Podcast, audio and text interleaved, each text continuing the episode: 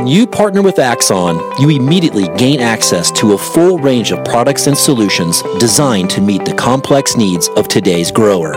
We carry all major brands and sizes of tires and wheels. We specialize in large diameter wheels for large equipment. We have one of the largest OEM replacement wheel inventories in North America. Known for extreme flotation setups, duals, and triples, we have wheels for all makes and models of tractors, sprayers, combines, and grain carts. If we don't have the wheel in stock, we'll custom build, sandblast, and paint in house. There isn't a more vast inventory in North America dedicated to helping dealers move more iron. With facilities on the West Coast and in the heart of the Midwest, leverage our 230,000 square feet of indoor inventory to solve any problem a grower may have. Move more iron with Axon. Hello and welcome to Moving Iron Podcast. This edition of the Moving Iron Podcast is brought to you by these great sponsors. Axon started out of a passion for keeping agriculture moving. Imagine having 100 years of tire and wheel knowledge in your back pocket the next time you sell a piece of ag equipment. To find more or become an Axon dealer, please visit axontire.com. Valley Transportation has been hauling ag and construction equipment across the country for the past 33 years. Call Parker at 800 657 4910 for all your trucking needs. At Valley Transportation, our goal is to help you reach yours. No matter how you buy your ag equipment, whether it's from a dealer, an auction, or a private party, AgDirect can help you finance it. You can even apply online at agdirect.com. Learn more about your financing options at agdirect.com. Tractor Zoom has access to over $20 billion in heavy equipment sales data. Tractor Zoom's Iron Comps is the industry's trusted solution for transparent equipment values and auctionable pricing insights. This podcast is brought to you by Anvil AppWorks. The Dealer Connect CRMI app with integrated inventory management is an affordable Salesforce based solution for your dealership. Create connected customer experience and transform how you work. Moving higher in the 21st century. Hardworking people working hard for you and me. Moving higher, time and time again. Through the years, you'll find us here. Hello and welcome to Moving Iron Podcast. Markets with Shawn Hackett. This edition of Moving Iron Podcast is brought to you by Axon Tire, helping dealers move more iron for the past 100 years. For more information, go to axontire.com. Axon Tire would like to give a couple free gifts away to the Moving Iron Podcast listeners. One is a uh, an Alliance flashlight and an Alliance baseball cap. So if you want one of those, send email to market at axontire.com and they will make sure to send that over to you for free. So if you also, if you want to be one of the first 150 people to sign up for the Moving Iron Summit, Axon will give a $50 discount to all the to those first 150 people. So interested in doing that, go to the Moving Iron LLC website, which is movingironllc.com. In the upper right hand corner, click on the Moving Iron Summit tab and fill out the information there. Valley Transportation has been hauling ag and construction equipment across the country for the past 33 years. Call Parker at 800 657 4910 for your trucking needs. At Valley Transportation, our goal is to help you reach yours. Powered by Farm Equipment, Ag Direct is, is built for today's agriculture with simple application, quick responses, and competitive rates and generous, flexible terms. AgDirect offers buy, lease, and finance options on almost all types of new and used equipment, non-recourse and timely funding back to the dealership, plus sales incentives to other no other ag equipment lender works like AgDirect. Learn more by calling your AgDirect territory manager at 888-525-9805 or visit us at agdirect.com.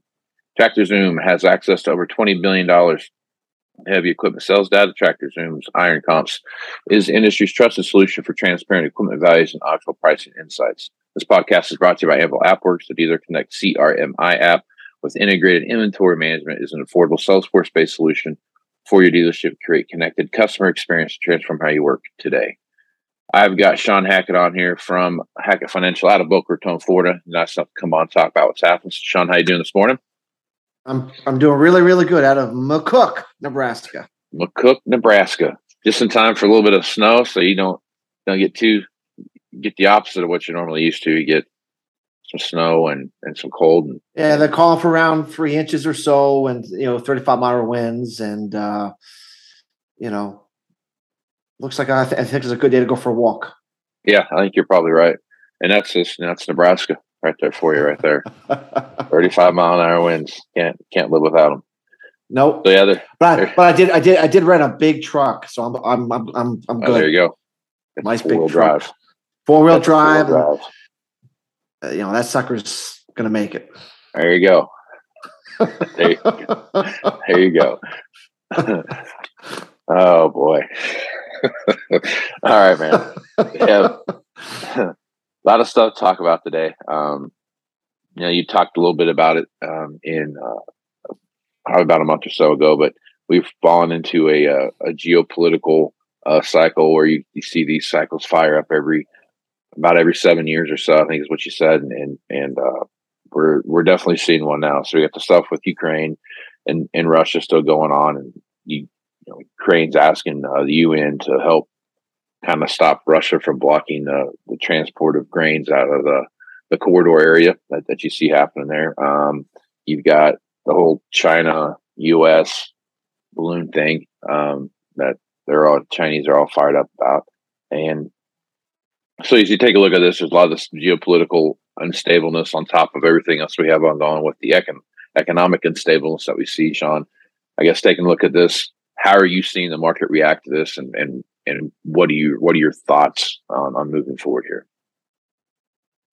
you know, I mean, generally speaking, um, you know, when you get into geopolitical escalations, um, it tends to cause governments to spend more money, print more money, um, and it tends to disrupt the travel or the flow of commodity goods.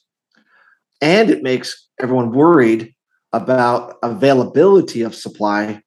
Um, and so everyone starts to panic and starts to look at what they need the most. Do they have it? And if they don't have it, they better go get it before something happens where they may not be able to get it for a while.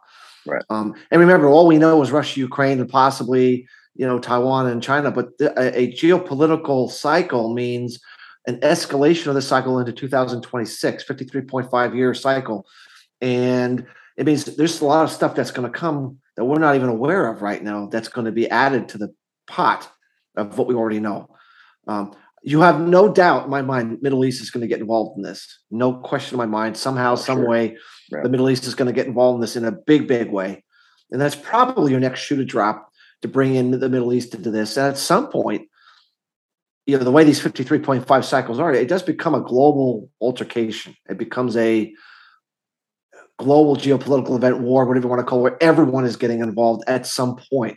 I don't think we're quite there yet. I think it's going to, you know, some dominoes have to fall first, but I think the Middle East is the next place to um, to get drawn into this. I think, and you know, once again, when I'm looking out at uh, all the that uh, the food and the energy that are impacted by Europe and Ukraine and Russia, you know, it just seems to me that upside price risks due to geopolitics are going to continue to surface like they always have through history. We always, in our presentations, we always show a chart that goes over how commodity prices tend to surge into these geopolitical peaks because of everything we just said. So, so that's something that's not going to go away, and it's it's additive to you know other factors right now with China's China coming out of COVID and other things that we think are going to lead to a fairly favorable environment for commodities to have a rebound you in the back half of 23. That's our general overall view on overall commodity prices. Right on.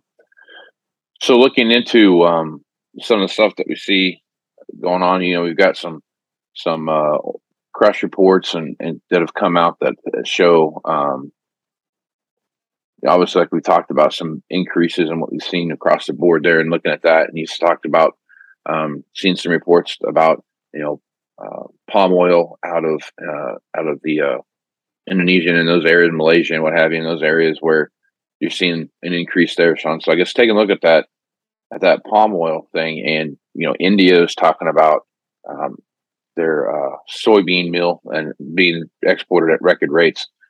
A lot of stuff right now around that that vegetable crush, uh, that soybean crush um, arena. I guess so. Looking at that, Shawn, what are your thoughts there, and, and how's that affecting what you see happening? Well, we, we know this crazy U.S. policy to develop renewable diesel. By the way, for those that aren't aware, the difference between renewable diesel and biodiesel is renewable diesel is actually you can use it as diesel, like it's refined fuel, whereas biodiesel is not refined fuel.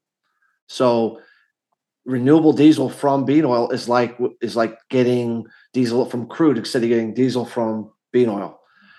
And if you look at how much of this we're going to need, um, at the you know any time from late this year into 25, how many soybean acres we're going to need, and you look at the drought we've we're we still are enduring here in Argentina, the number one exporter of bean oil in the world, and you look at policies in Indonesia to produce more produce renewable diesel, vegetable oil, you know, and then you have of course sunflower oil in Ukraine. I mean, vegetable oil is just is in a is in a pickle. It's in a pickle, and um, I don't know. You know, I, I I've talked to a lot of people who are supposedly smarter about this whole arena than I am, and no one really has any idea how this is going to work out. Other than I think it's going to be pretty chaotic, and there's going to be some significant price spikes to the upside from it because the government, I don't believe, has thought this through very carefully. And remember, people don't really realize how much vegetable oil is used in almost every food we eat. It's right. a huge, hugely Big important yep. uh, human consumed product.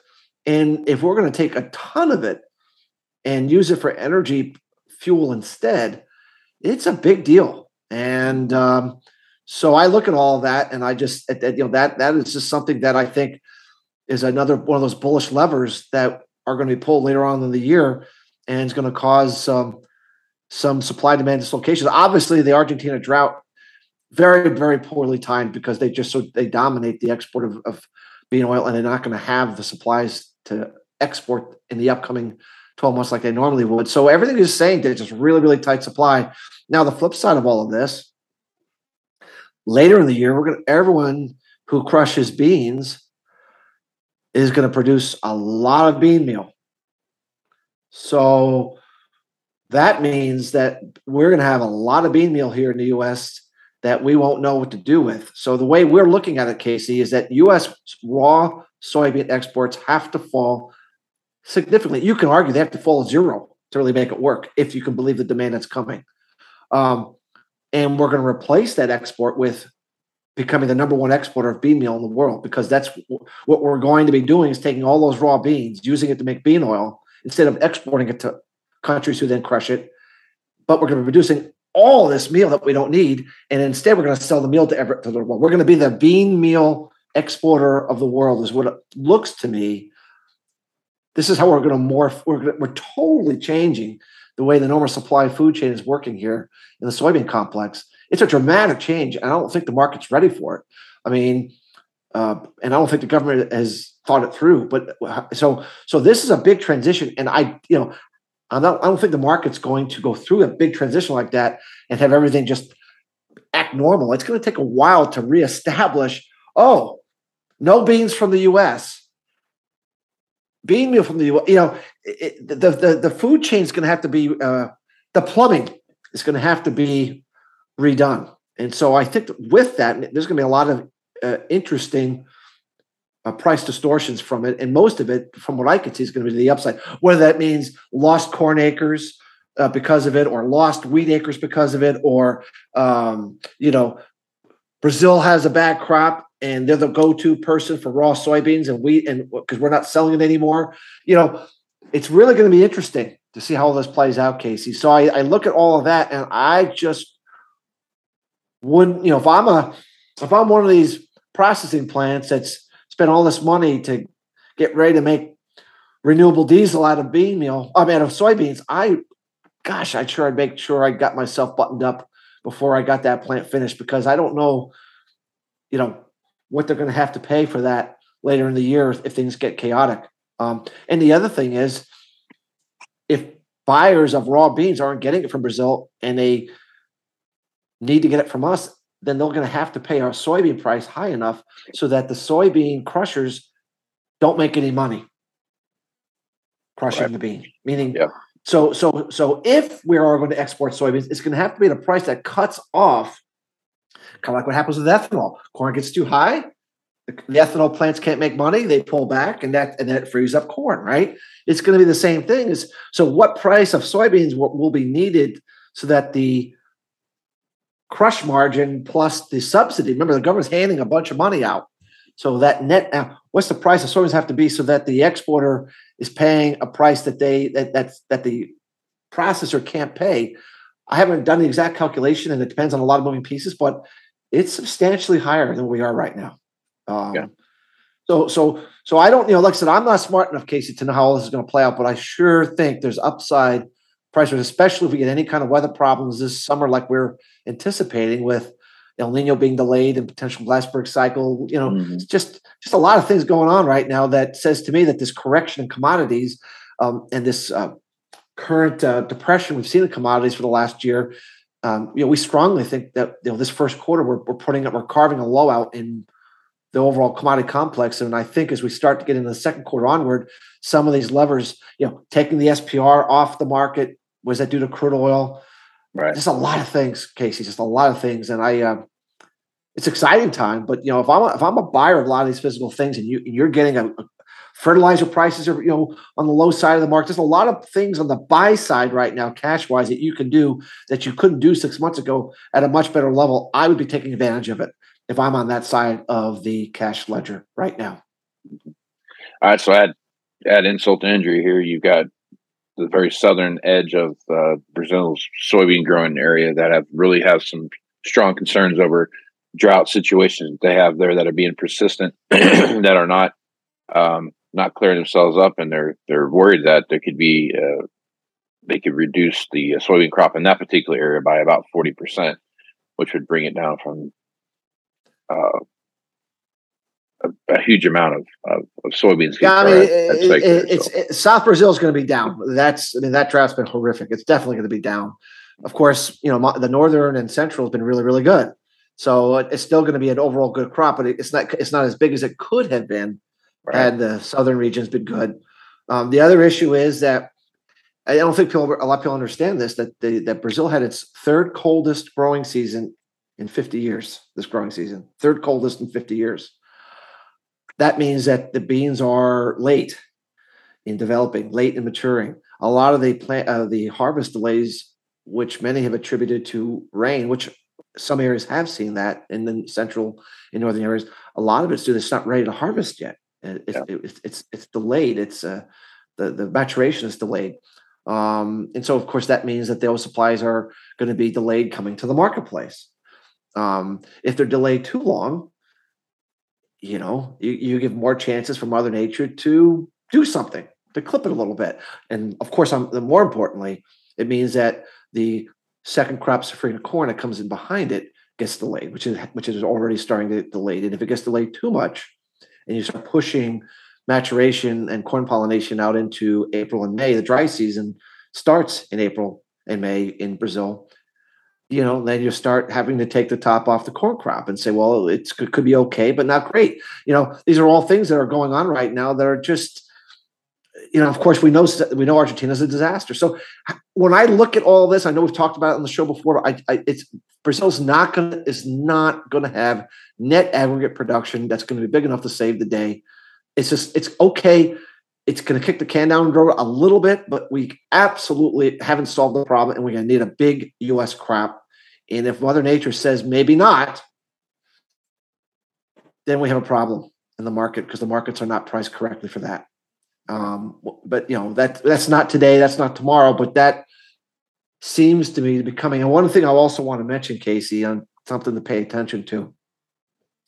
Stratosphere is really messed up right now. It's it's just it's in significant destabilization. Um, the upper stratosphere has warmed very, very significantly, and it looks like we could get a little bit of a connection to the troposphere, the lower stratosphere. We've talked about this in years past. Um, and while I'm not expecting this to be a long term affair, uh, it does look like we could get a uh, short and sweet and kind of like what happened in December. You know, it was like two weeks of like the coldest temperatures anyone has ever seen in many areas, and then it just went away. Um, it, it, looks like we could be set up for another one of these one to two week crazy record cold blasts, like near the end of the month into the first part of March. I'd be keeping an eye on natural gas, and I'd be keeping an eye on obviously winter wheat. Um, a lot of the warmth that we've had has melted a lot of snow, and uh, it, it, there could be significant areas of, of soft red winter wheat and hard red winter wheat that are going to be exposed to something like this. So I think that's something to, to kind of pay attention to. Um, I think it's a good. There's a good chance we could get something for a list. You know, a quick shot, but it could be pretty severe, and it could really set. You know, the natural gas market, which is under three in the nearby, and obviously the wheat right. market, could set some some some short term fireworks there. So, you know, if you're someone that needs near term wheat or near term, you know, natural gas or propane, you know, I just be a little careful. Um, it, it, could be pretty severe. I don't, like I said, I don't think it's mean it's it's, it's going to be like a month long of this. I think it could be short and but it it it has the potential to be like coldest temperatures seen anywhere in, in, in a good swath of of the Midwest and the, and the East. You know, it has the potential to be like what it was in December, just really really crazy cold for one to two weeks. So keep that squarely in your mind. It's it. I think there's a really good chance this could um, deliver here. So, okay, right on. And you're you're seeing back to your point on the winter wheat side. You know, you got France out there lowering their wheat export forecast and what that looks like too. So, it's just even even a bigger thing all the way around there. You show so. All right, so cattle and hogs. Talk about those for a little bit. So, if you're looking at cattle and hog situation, um, you're still seeing some some things where you see some strong you've seen some strong gains this week um, in hogs, and you've seen um, a similar thing um, on the verse side, on the cattle side. So I guess looking at those two markets, Shawn, what are your thoughts there? Hog prices in um, Europe are at all-time record highs because of what happened last year with the mass herd liquidation, the terrible drought, the lack of feed. Um, China's hog prices started to surge. They've continued to battle African swine fever. They're reopening. They're going to need a lot of meat protein. Pork is cheap. The U.S. has not grown the hog herd in four years, and they're now losing money in hogs um, at the current prices you know, uh, we know that the cattle cycle is impossible to turn the cattle cycle around anytime soon in terms of the low animal feeding units. So, so, so the whole situation with livestock, in terms of the amount of animals that are going to be available globally to come to packing houses to feed, which should be a robust period for at least Asian demand, um, is not going to be there. And so, you know, the back half of 23 into 24 should be a pretty exciting time. And if we get El Nino later in the year into 24, we get big grain crops, we get cheap feed prices. That's when you rebuild the herd. that's when you re- that's when you rebuild the, the, chicken flocks. That's when you rebuild the hog herd. That's when you rebuild the cattle herd. That's when you go into herd rebuilding mode. And that's when you get your least amount of available supply of animals coming to the marketplace. I still worry near term demand is going to be challenging, meaning the dem- demand from here to the second quarter, I think it's going to be challenging. and we've seen some hiccups in hog prices. We've we've seen a little bit of a hiccup here in cattle prices, and I still think there's hiccups to come here heading into the second quarter because I don't think these uh, demand side levers are going to show up uh, in time, and the animals coming to the market are not really going to cave in until we get into the third quarter, the back half of the year. So I'm still cautious on the livestock sector, um, you know, for a little while longer, but I'm pretty wildly optimistic that those that are in the livestock business have the potential to see what may be some of the best equity building opportunity to sell um, their product in late, you know, the back half of 23 and 24 that they've ever seen, or one of the better best times they've ever seen to put equity in their businesses. So it's a it's a little bit of a yin yang situation. Well, good stuff as usual, Shawn. Folks want to reach out to you and get more information about what it is you're doing at Hackett Financial. What's the best way to do that? Website is Hackett, H A C K E T T, advisors.com. They can check our Twitter page at uh, at Faradex11, and they can also check our LinkedIn page. If they just do a search for Shawn Hackett or Hackett Financial Advisors, sometimes we update some of the things that we do to see if what our work on markets and price forecasting could be of value to your listeners. Right on. Good deal. Well, Shawn, appreciate you being on the podcast, man. Anytime, Casey. Look forward to it as always. All right. Safe travels in the wintry north as as you make your way as you make your way through Will the do. snow and the wind. All right, buddy. All right. I'm Casey Seymour with Moving Iron Podcast. Check me on Facebook, Twitter, and Instagram at Moving Iron LLC. Go to uh, LinkedIn at Moving Iron Podcast and check out the um, Moving Iron Podcast YouTube channel, which is the Moving Iron Podcast YouTube channel. So check it out there. Go to Moving Iron LLC for everything Moving Iron related. And uh, if you want more information about the Moving Iron Summit, go to the upper right hand corner, click on the Moving Iron Summit tab. That's September 11th through the 13th. And if you want that $50 discount, be one of the first 50, 150 people to sign up, and you will get that discount. So with that, I'm Casey Seymour with Shawn Hackett. Let's go, smart folks. Out. Axon started out of a passion for keeping agriculture moving.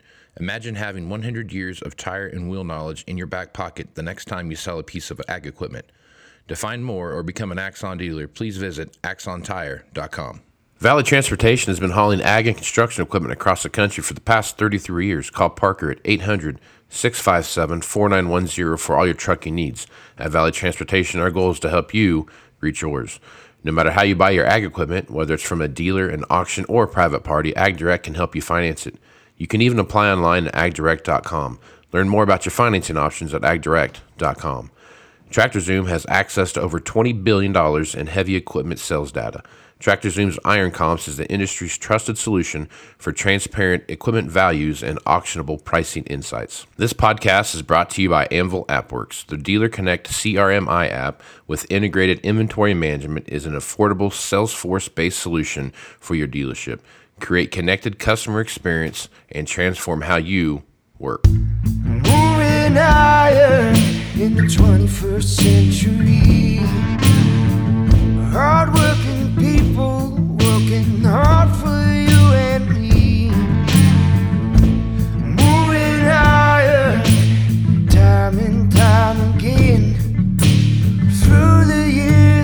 find us here, moving higher.